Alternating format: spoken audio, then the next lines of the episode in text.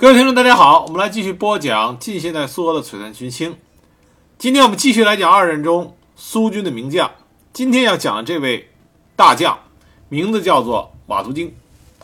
瓦图丁大将，很多人听说过他的名字，但对于瓦图丁这个人以及他的功绩，并不是很了解，因为他过早的就离开了人世。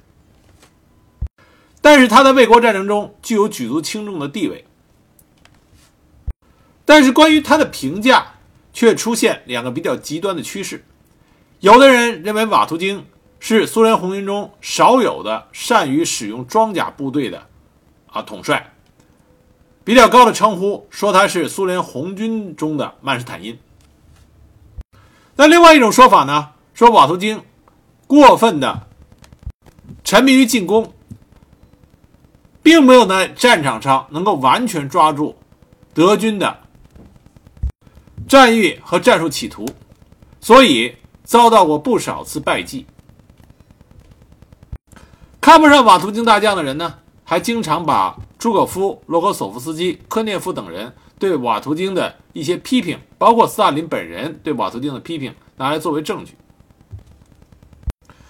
那根据史料来看，这两种评价都有它的根据，但是都是过于的片面而不客观。瓦图丁大将，他的军事历程、军事履历非常简单，因为他不像朱可夫、罗格索夫斯基，有着第一骑兵军雄厚的军事背景。在二战开始的时候，在卫国战争开始的时候，瓦图丁还只是基辅特别军区的副总参谋长和作战部部长，是一个军区的，还不是最高的军事主官，所以他军事方面的根基非常的浅。而在成为方面军军事主官之前，瓦图丁一直从事的是参谋长这个职位。从我们之前讲华西列夫斯基，我们就可以看出来，在苏联红军中，参谋长这个位置要远低于同级的军事主官。这是造成瓦图丁大将的一个人生特点，就是在作战上，他善于利用装甲部队，善于使用坦克，善于进攻。从某种程度来讲，这是他想表现自己、想证明自己的战略或者战役思路，这和他是参谋长有很大关系。但是在具体指挥以及和同级的军事主官，包括和上级像朱可夫、斯大林他们在进行交往的过程中，瓦图京他个人又显得底气不足，在苏联红军中。根基浅薄，就使得瓦图京在很多事情上容易被别人提出直接的批评，而他越被人批评，他越越想要证明自己，啊，所以这是瓦图京个人背景造成的。那瓦图京是不是有真材实料呢？他的的确确是有真材实料。瓦图京在整个卫国战争中，他的主要对手也可能是命运使然，他的主要对手一直是曼施坦因。而曼施坦因在我的观点里，他是德军在二战中第一名将。瓦图京屡次和曼施坦因交手，当然他吃了曼施坦因不少亏，但曼施坦因也吃了瓦图京不少亏。从这点来说，瓦图京的作战水平和军事指挥能力还是非常不错的。另外一个，我们说说马瓦图京他的个人性格特点，很多人忽略了瓦图京他的个人性格特点。瓦图京呢，看上去是一个。非常老实敦厚、胖嘟嘟的啊，那么一个人，他的性格也如此。别看他在指挥苏军作战的时候雷厉风行，属于大纵深、大突破，善于使用装甲力量、坦克部队、大炮轰击，但在个人处事上，从已有的史料里，我们很少能看见瓦图京和谁去争执，和谁去争吵，坚持己见，他没有。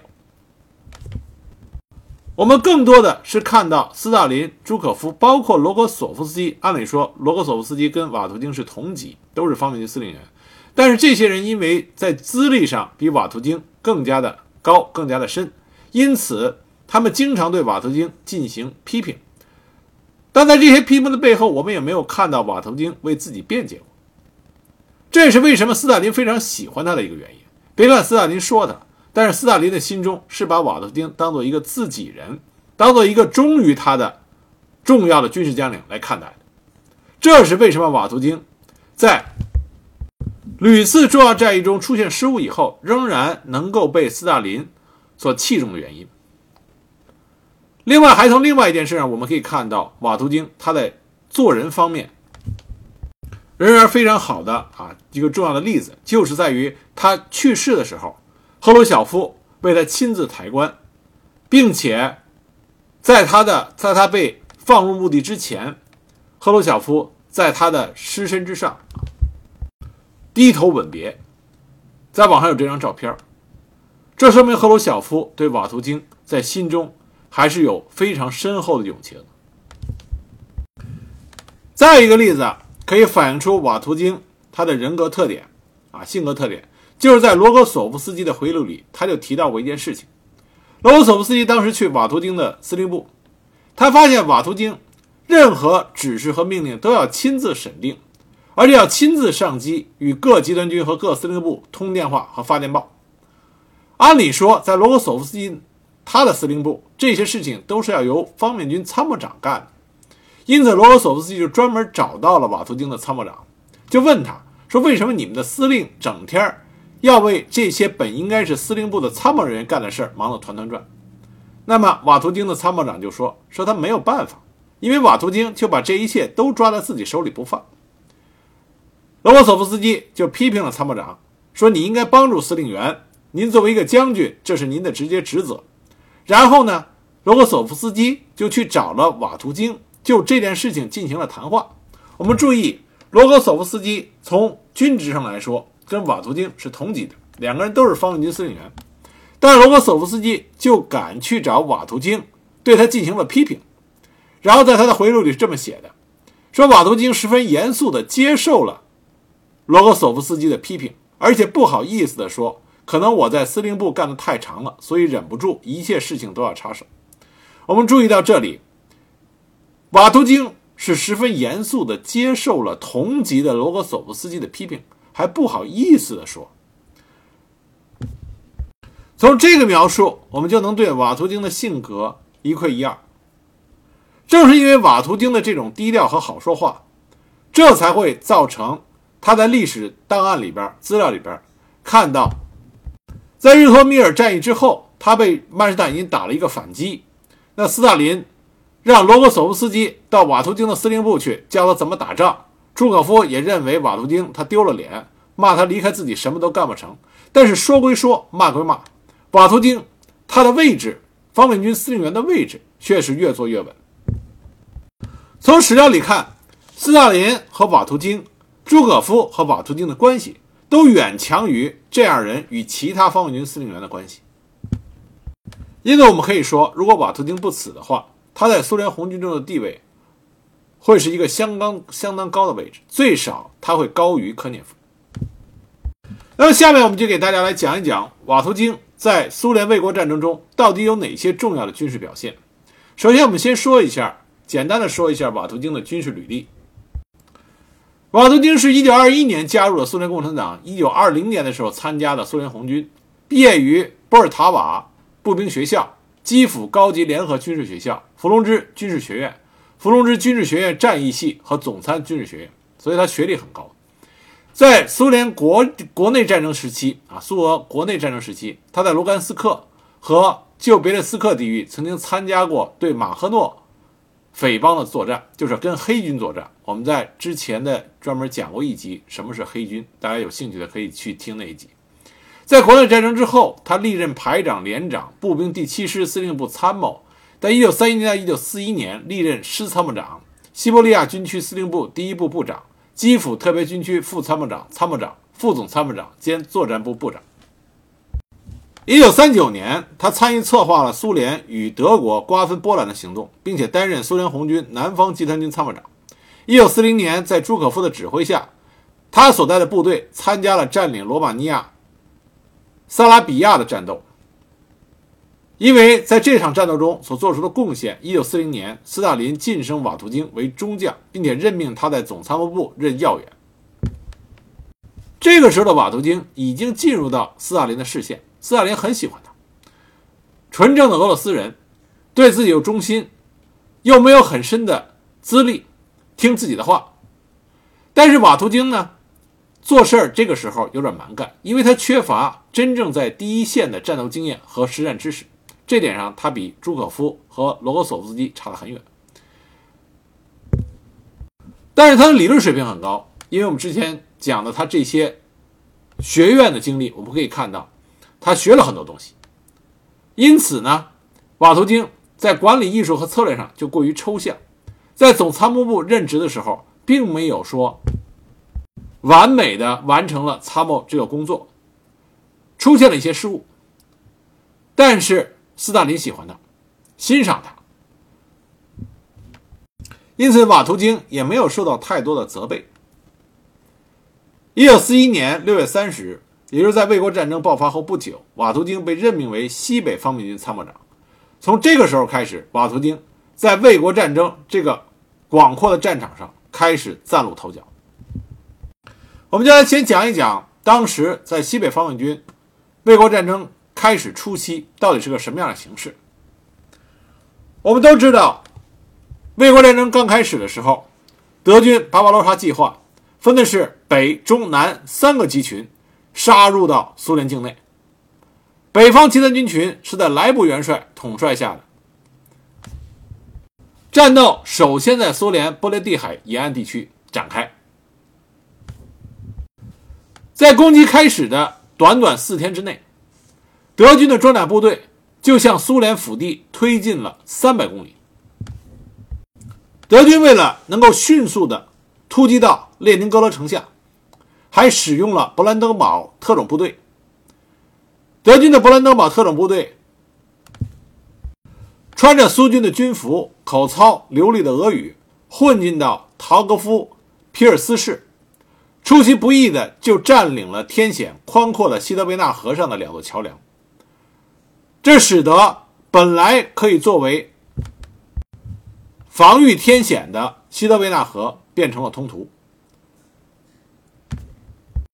七月一日，拉脱维亚苏维埃社会主义加盟共和国首都里加失守。七月四日，德军又突破了奥斯特洛夫普斯科夫防区内的斯大林防线。防守普斯科夫的苏军在经过血战之后，不得不放弃该城，退往诺夫哥罗德。这样，德军的装甲车就驶上了列宁格勒州的地界。与此同时，在德军北方集团军群向列宁格勒全力推进的时候，部署在列宁格勒北面芬兰一侧的两个芬兰集团军，也配合德国的北方集团军群进攻列宁格勒。在六月底，分别在彼得罗扎沃斯克和维堡方向，向苏军的北方方面军开始了猛烈进攻，企图从北东两个方向与德军一起完成对列宁格勒的合围。而德国第四装甲集团军面前，苏联红军的防线就是卢加河。一旦突破了卢加河，就相当于打开了通往列宁大呃列宁格勒大门的钥匙。在这个危急时刻，苏军最高统帅部于六月三十日任命瓦图京作为西北方面军参谋长，七月十日任命弗洛西洛夫元帅为西北方向指挥部最高军事指挥人，日丹诺夫为政委。在瓦图京，当时瓦图京是中将，在瓦图京的策划下。苏联红军紧急的以卢加城为中心，建立起来了一条全长约三百公里的卢加防线。在这个防线上部署了一个由四个步兵师和一个坦克师组成的卢加作战集群，主要任务就是要阻滞德军的前进。七月十一日，德军坦克部队突破到卢加防线外围据点波尔霍夫，朝着西姆斯克猛扑过来。瓦图京。一面协助司令部让卢加作战集群与优势的德军拼死作战，同时建议德军啊建议苏军统帅部命令西北方面军所属的第十一集团军从旧卢萨前出到西姆斯克西南方向的索尔策地区，向德军第四装甲军的翼侧实施了强有力的反突击。德军当时被打了一个措手不及，损失坦克一百二十多辆，迫使德国的北方集团军群司令。莱布元帅在七月十九日下令暂停进攻，并不得不在卢加河畔据守待援达一个多月，这就为列宁格勒的军民赢得了极为宝贵的准备时间。经过一段时间的紧急的调兵遣将，八月八日上午十时，德军再次向苏联红军的防线发起猛攻。在卢加河的上游，苏军防线的左侧，德军于八月十一日开始向西姆斯克地区发起进攻。十二日，猛攻西北方面军指挥部所在地诺夫哥罗德。经过三天激战，苏军开始后撤，卢加到诺夫哥罗德的铁路线被德军切断。在卢加河中游防区，虽然德军用了两个师的兵力于八月十日凌晨四时向卢加发起攻击，但是在当地苏军的完全抗击下，多次进攻均以失败而告终。曼施坦因在德军一再失利的情况下，建议派第三摩托化师调往卢加河下游，增强那里的进攻能力，加快向列宁格勒的进军速度。这个建议被批准。曼施坦因于八月十五日挥师北上。与此同时，德军以第五十摩托化军继续在卢加牵制苏军。与此同时，列宁格勒北面的芬兰军队也以三个师的兵力紧缩包围圈，直逼拉多加湖，向防守卡列利地峡的苏联第二十三集团军的侧翼频频发起攻击。列宁格勒这个时候的局势十分危急，三面受敌。但是瓦图京这个时候并没有完全想的是被动防御，他在德军的整个行动部署中找到了一个缺口。德军第十六集团军因为主力北上，而在旧鲁萨和霍尔姆之间出现了一个宽达八十多公里的缺口，因此瓦图京制定计划，并且上报苏军最高统帅部批准，西北方面军所属第三十四集团军就从这个缺口，从旧鲁萨沿路沿铁路线前出，对德国第十六集团军司令部所在的德洛地区实施了强有力的反突击。当时，德国北方集团军区司令莱布元帅对苏联红军这一突如其来的凌厉攻势感到十分意外，他不得不重新命令正在北上的曼施坦因掉头南下，前往旧鲁萨地区为十六集团军的被围部队解围。因为苏联红军在卫国战争开始初期，无论是装备上、兵员素质上、战斗力，啊，步坦配合、现代化战争技术都和德军差得很远，因此，八月二十二日。德军第十六集团军在曼施坦因第五十六摩托化军的增援下，不仅解除了几乎被苏军围歼的危险，还向前推进到旧鲁萨东南的洛瓦提河河畔。八月二十五日，苏联第三十四集团军终因力量悬殊而不得不撤出洛瓦提河沿岸。在这段作战期间，瓦图京作为西北方面军的参谋长，给最高统帅部以及后来赶到列宁格勒解。就困局的朱可夫都留下了深刻的印象，这也为后来他受到重用打下了基础。那么，在列宁格勒区域，瓦图京第一次和曼施坦因交了手。瓦图京的反突击并不是对曼施坦因指挥的部队进行的，但是他反突击最后没有达到预想的目的，是因为曼施坦因的解围。但在列宁格勒区域的作战，我们就可以看出来瓦图京作战的特点。他在防御上和曼施坦因的确有一些相像之处，就是两个人都不是进行古板教条式的啊死守防御，而是进行的是抓准时机进行反突击的这种机动防御。在这点上，两个人真的是比较类似。但我们也要承认，在机动防御这个是这个方面上，瓦图京距离曼施坦因还是有很大的距离。两个人都很厉害，比其他的将领要厉害很多。但是瓦图京距离曼施坦因还是有着不小距离的。另外，在列宁格勒区域的作战，瓦图京虽然取得了一些反击上的效果，但是他的缺点也被很多人诟病。我们老说，战场是检验一个将领真材实料的最终地点。瓦图丁第一次在真实的战场上，大规模的实现着自己在战役和战术上的理念，而实践不足、经验不足所暴露出来的缺点就一览无遗了。在列宁格勒地区的作战，瓦图金他的战场安排和部署没有考虑到困难的地势、德军坚固的防线和苏联红军因为军事素质的低下、缓慢所造成的缓慢的进攻速度，就贸然的和德军打机动防御、打对攻。因此，在列宁格勒方向，苏联红军的部队损失也是惊人的，伤亡率达到了百分之六十。这带来的一个恶果就是基层指挥官的质量大幅度下降。在西北方面军担任参谋长，经历了卫国战争刚开始初级初期艰苦的防御作战之后，下一个瓦图丁所参与的重要军事行动，就是1942年1月，在莫斯科战役之后，斯大林格勒战役之前，一场并不是广为人知的包围战。这场战役的名字叫做德米扬斯克包围战，也叫也有人称之为杰米扬斯克包围战。这场战役虽然并不广为人知，但这场战役对于卫国战争后来的发展有着很多深远的影响。这场战役显示出来德国陆军坚强的作风，也是党卫军的扬名之战。但是，他也给德军的最高指挥部，包括很多德军的将帅，甚至像希特勒，造成了一种错觉，就是党卫军在被重兵包围的情况下，能够坚守住阵地，并且在内线对包围他们的敌军进行施压，从而和外边的援军里应外合，给包围他们的敌军造成重大损失。这给希特勒。以及德军的最高统帅部啊，最高参谋本部造成这样一个错觉，这给后来的斯大林格勒造成了不利的影响。那么对苏军这边来说呢，德米扬斯克包围战显示出来苏军在合围战役上的经验不足，暴露了他们的缺点，这给苏联红军提供了以实践为基础的改正方向。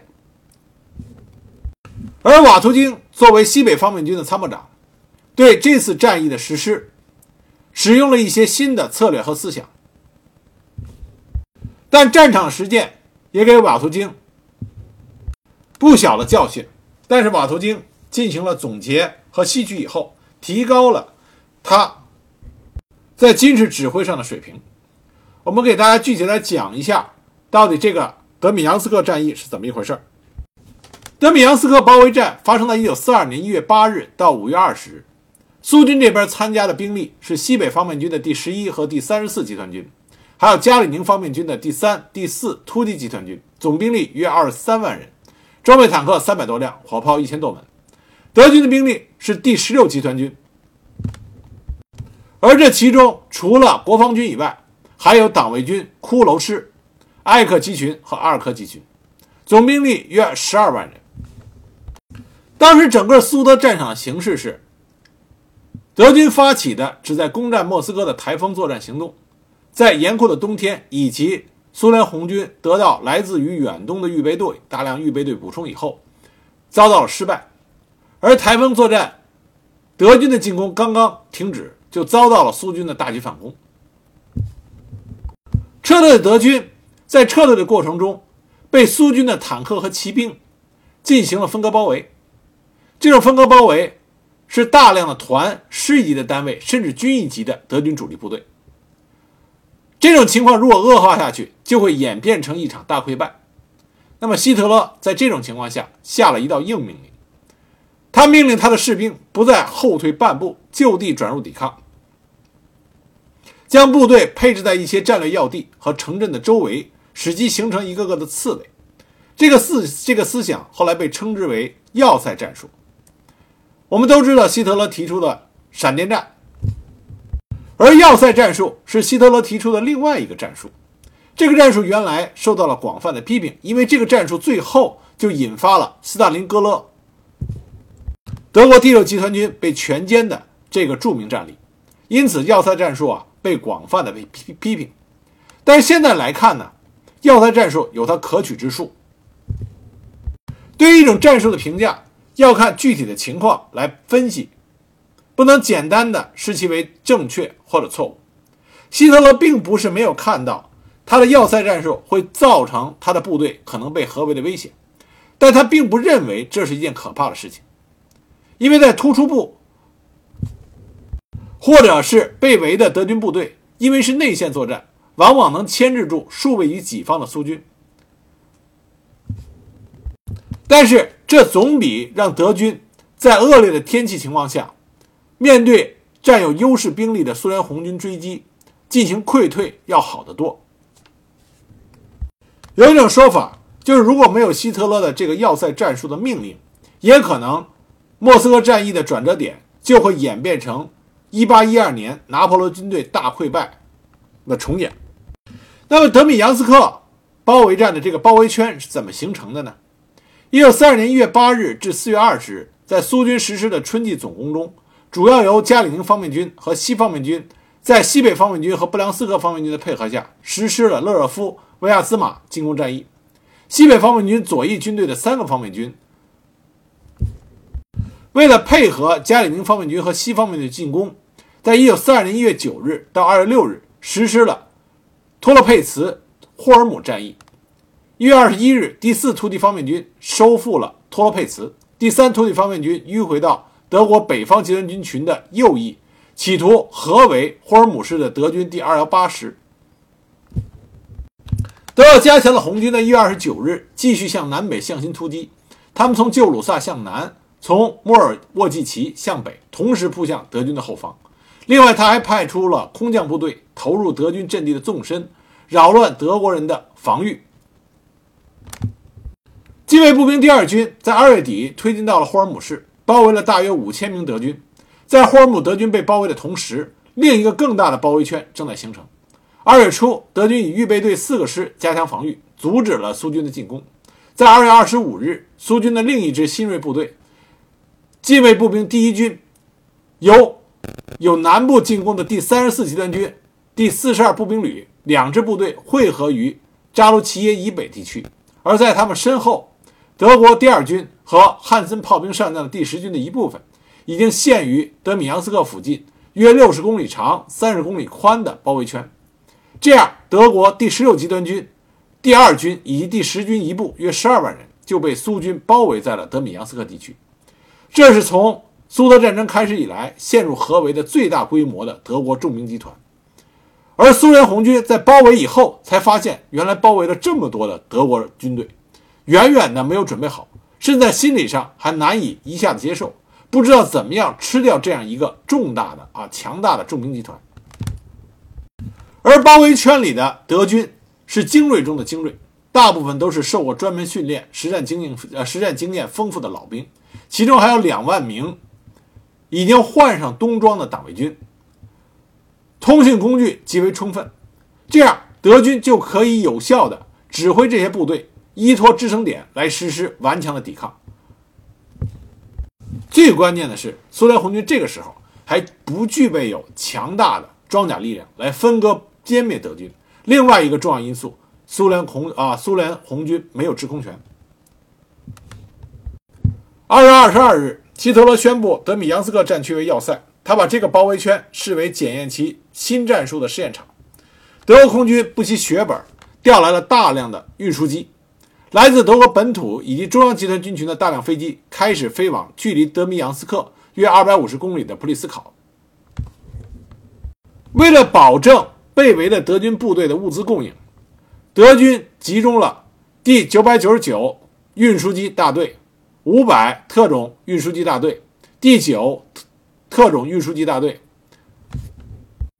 这些运输机大队最后一共有六百架运输机。对包围圈中的德军进行补给。这个大规模的运输机补给是杰米扬斯克区域德军能够坚持下来，并且最终打破了苏联红军的合围的重要因素。被围的德军部队甚至在被围区域之内建立了一个应急机场，除了能够接收物资以外，还能运走伤员。另外，在三月初，这个机场也给。德军总部派来的十个营的补充兵力能够被送进包围圈，起了重要作用。苏联红军想吃掉包围圈中的精锐德军，而精锐的德军也不想让苏联红军给自己灭顶之灾。双方面在包围圈进行的攻击和防御打的是极为的惨烈。到了当月的二十日，党卫军骷髅师已经伤亡了一万两千六百二十五人，有战斗力的兵员只剩下不到一万人。除了战斗伤亡以外，严寒和开始流行的疾病在这个地区也确确实实让德国人付出了代价。在整个吉米斯扬克地区，1941年10月28日到1942年2月28日，德军战死了6300人，受伤超过2万人，冻伤2400人，患病超过了3万人。当然，苏联人的情况也没有好多少。西北方面军冻伤了2311人，患病达到了11万人。为了能够突出苏军的包围，被围的德军开始在党卫军骷髅师作为引导下，试图在包围圈打出一个缺口，冲出重围。而在包围圈外面，大量从西线和德国本土以及北方集团军群其他部队开来的德军也赶往战场。我们给这里给大家详细的讲一下，在德米扬斯克包围战中，德军的骷髅师声名远播。德军的库党卫军骷髅师在德米扬斯克战役中损失巨大，但是作战勇敢，因此在这次战役之后，骷髅师所有的成员都被授予了德米扬斯克战役纪念勋章。而也因为这次血与火的洗礼，党卫军骷髅师从此就成为在苏联红军最头疼的几支党卫军部队之一。另外要加以说明的是，为了解救被围的德军。其余党卫军的几支名牌部队，招牌部队，像帝国师、维京师、阿道夫·希特勒师、欧根亲王山地师、北欧师等，都或多或少地参与到了这次作战中。因此，也有种说法说，德米扬斯克战役是一次不折不扣的党卫军大聚会。包围圈中的骷髅师，并不是纯粹的党卫军编制，在那个时候，其中还有一部分的匈牙利和罗马尼亚部队。在混编入了一部分党卫军山地师的狙击手和反坦克炮兵部队，在被包围的德军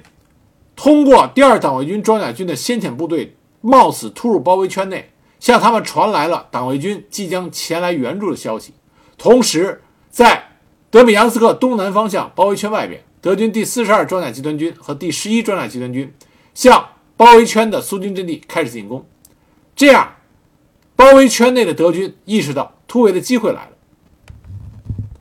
因此德军就以包围圈内一部分党卫军维京师所组成的斯坦纳战斗群和骷髅师的一部分先头部队进行强行突围。骷髅师在拉拉夫地区勉强的打开了一个很浅很浅的通道，然后骷髅师就担任后卫，掩护陆军的部队撤退。但是很快，苏联红军的支援部队。赶过来，顶住了德军的疯狂反扑。尽管党卫军的德军士兵表现出了极高超的战斗技巧，但因为在人数上相差太多，最终没有能够保证打开突围的通道。负责打前锋的骷髅师官兵几乎伤亡殆尽。一开始就参加突围的骷髅师成员，最后仅剩下四十九人，包围圈仍然没有被打开。为了避免更大的损失，骷髅师师长停命令突围行动停止。在之后的几天里，双方面在这一地域又展开了将近二十次的反复争夺。到了1942年3月19日，德军在包围圈外的旧鲁萨地区集中了五个师，全部交给了库尔斯巴赫中将。库尔斯克库尔斯巴赫，他是原来第十二步兵师的师长。他向苏联红军第十一集团军的结合部发动了猛攻。到四月十四日，在付出了巨大的代价以后，德军终于在四月二十一日取得了突破。通过从四月十四日到四月二十一日的激战，在拉姆舍沃村附近打开了一个宽四公里，后来又加宽到六到五公里、长四十公里的狭窄通道。四月二十三日，他们与包围圈内的德军取得了接触。包围圈中的德军终于有了突围的机会。苏联红军全歼德军的一切努力付诸东流。在这整场的包围战中，红军西北方面军付出的代价高达二十四万多人，其中纯减员八万八千九百零八人，伤病十五万多。而德军也付出了惨重的代价，骷髅师这种精锐的德军部队只剩下六千七百人，加上突围的陆军部队也只有一万四千人。最难能可贵的是，就这仅剩的骷髅师的六千七百人，在突出重围以后，还在包围圈的外侧建立了一条约七十公里长的防线。骷髅师在这次作战中的这种杰出的表现，而且他们顽强的战斗精神，也改变了原来德国国防军对武装党卫军不屑一顾的这种看法。第十六集团军司令布施也在事后专门对骷髅师的。指挥官艾克提出了表扬，希特勒也非常的，因为此次战役更加重视武装党卫军，这是为什么？希特勒在后来将高性能的新开发出来的坦克先交给武装党卫军、武装党卫军装甲军来进第一步啊，第一手使用。一九四二年五月五日，被包围在霍尔姆的德军守备队也得救了，全部五千名守军中。已有一千五百五十五人死亡，剩下的战斗人员只有一千二百余人，啊，能战斗的只有一千二百余人。杰米扬斯克的解围，这是在现代战争史上一次罕有的通过大规模的空运，保证了被包围的军队能够有着足够的物资供应。关于这场作战中空运的规模有多大，有不同的说法。有一种说法是，德国的飞机平均每天向被围德军空运二百七十三吨补给品，总量达到了两万四千三百零三吨。而另外一种说法认为运入了六万四千八百四十四吨啊，这个数字相差的很大。同时，运输机还运出了伤员两万两千零九十三人，将一万五千四百四十六名补充兵员送进了包围圈。正是依靠着空中运输，德国士兵才能获得食物和药品来维持体力，并取得了战斗所需要的弹药。但是，这种大规模的空中运输也是付出了巨大的代价。在整个杰米扬斯克作战中，德军损失了二百六十五架德国的运输机，空勤人员伤亡达到三百八十三人。这些损失是很难在短时间之内得以补充的。在这次作战之后，德军给所有参加了德米扬斯克战役的空中啊空军人员颁发了德米扬斯克战役臂章。这个臂章的主要图案是两个键交叉的滑翔机。在这次包围战中，苏联红军所暴露出来的缺点也是极为明显的。对于战役的发起没有一个明确的目标，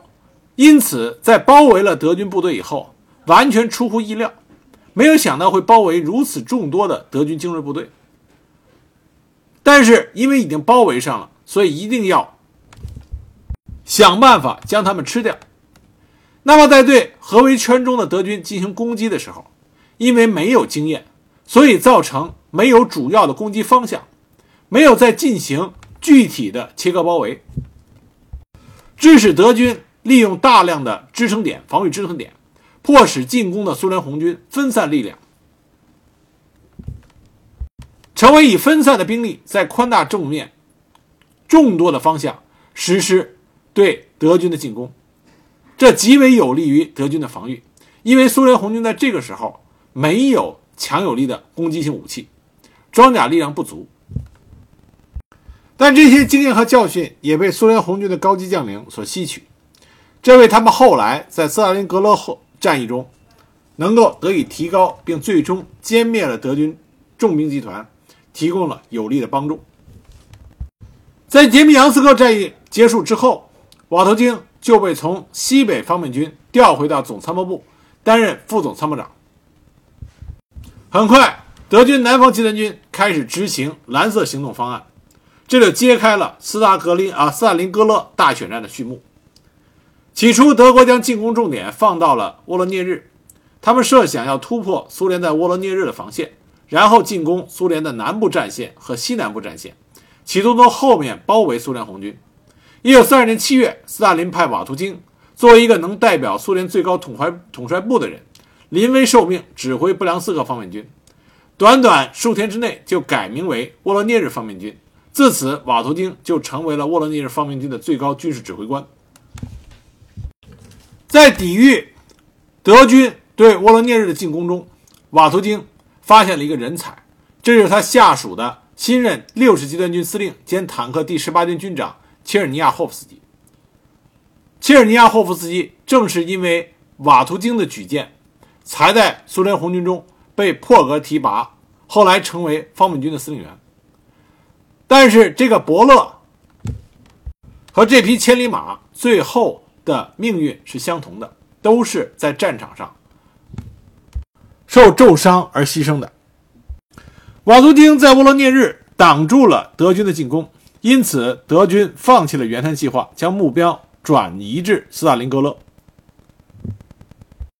一九四二年十月二十二日，瓦图京接到了刚指挥刚刚成立的西南方面军的命令。作为西南方面军的司令员，瓦图京。在朱可夫、华西列夫斯基的领导下，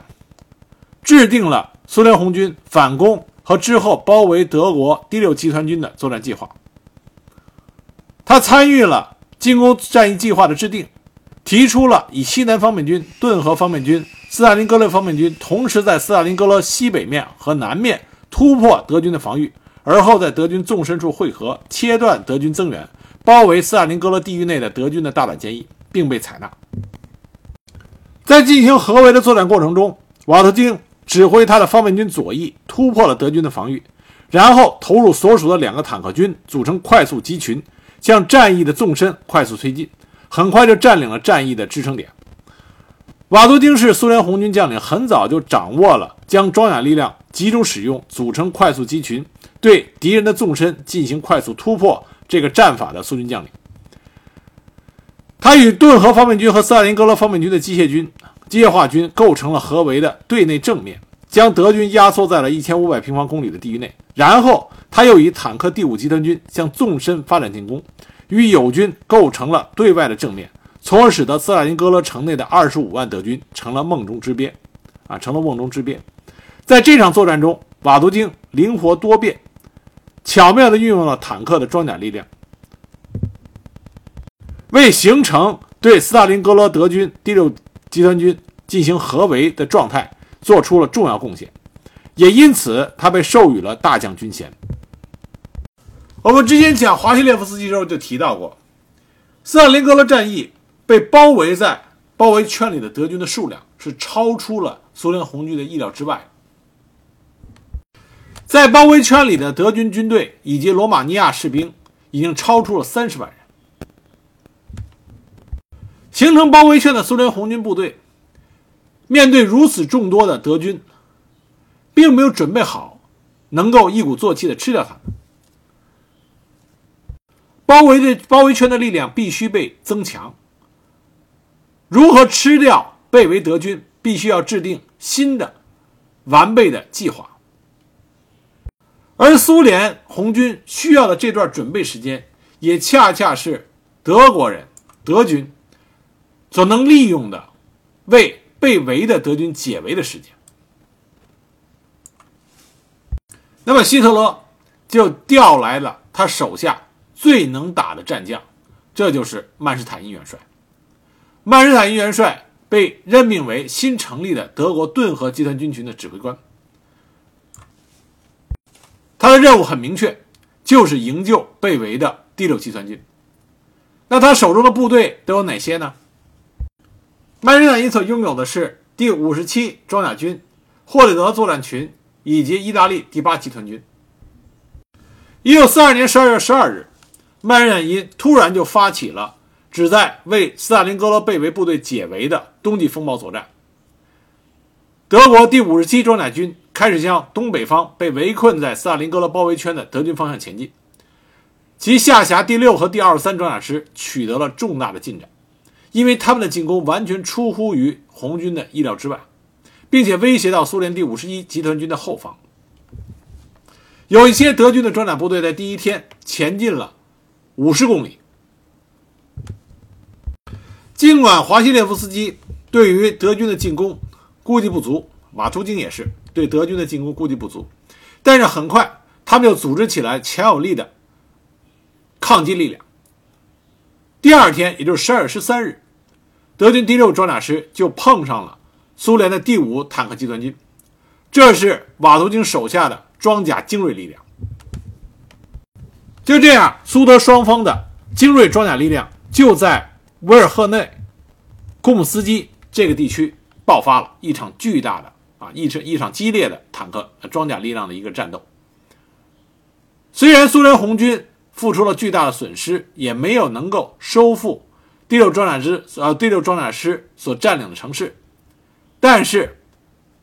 将德国的攻击部队逼迫回了阿贾克斯河岸。双方的战斗在这一地区持续了三天，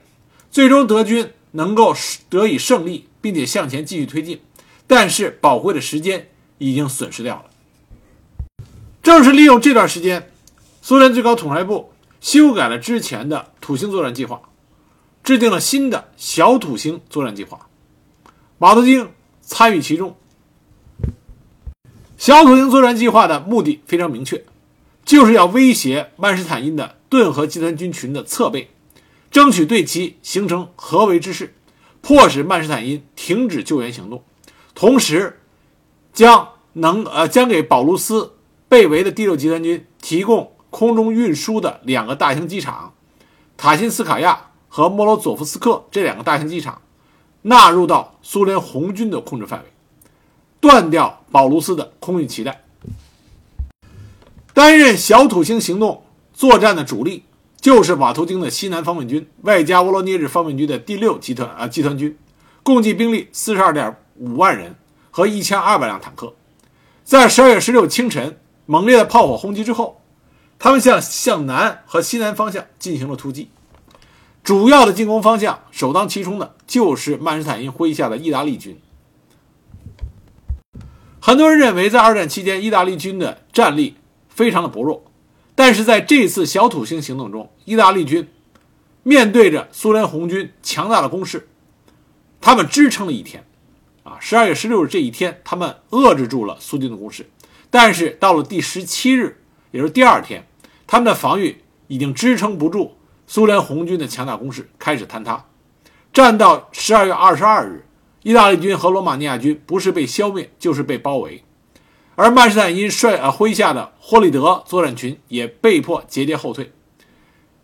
顿河集团军，德国顿河集团军群的防线上被撕开了一个一百八十公里长的巨大缺口。到了十二月二十四日凌晨，巴达诺夫的苏联第二十四坦克军以惨重的代价向南穿插了惊人的二百四十公里，占领了塔金斯卡亚机场，并且摧毁了地面上七十二架宝贵的运输机和大批的军需品。苏联第二十五坦克军齐头并进，向南突进了二百多公里，进抵莫洛佐呃莫洛佐夫斯克空军基地的外扩，迫使该基地的全部飞机立即转场，机场关闭。这样就使得斯大林格勒包围圈得不到补给，连齐尔河一线的德意罗联军的补给也危在旦夕。小土星作战计划从一开始就顺利的发展，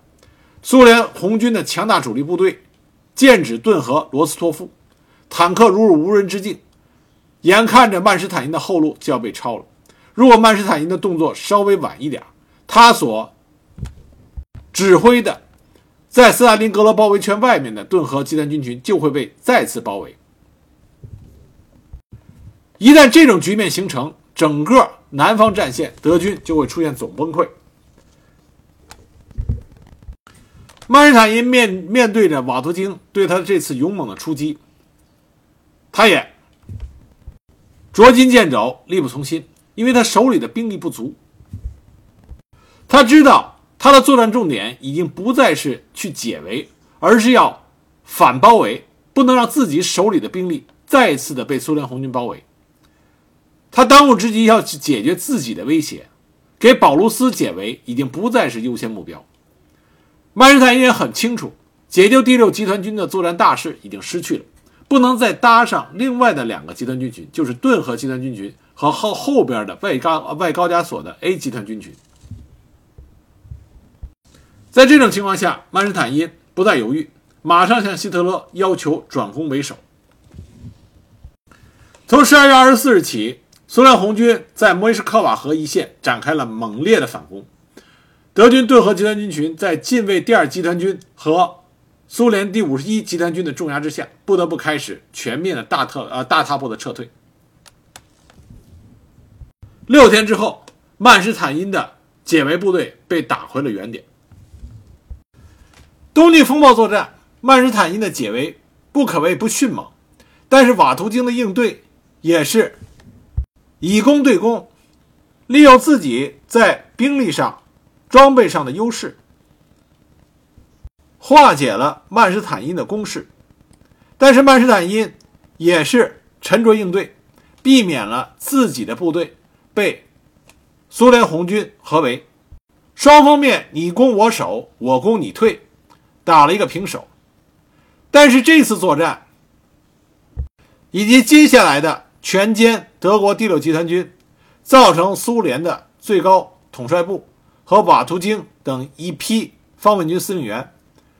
对德军在南方战线的实力有了错误的估计，这就给后来曼施坦因在哈尔科夫给了瓦图京当头一棒打下了伏笔。那么下一集我们就会给大家讲瓦图丁在哈尔科夫如何被曼施坦因扳回一局，以及之后的一系列双方面的交手。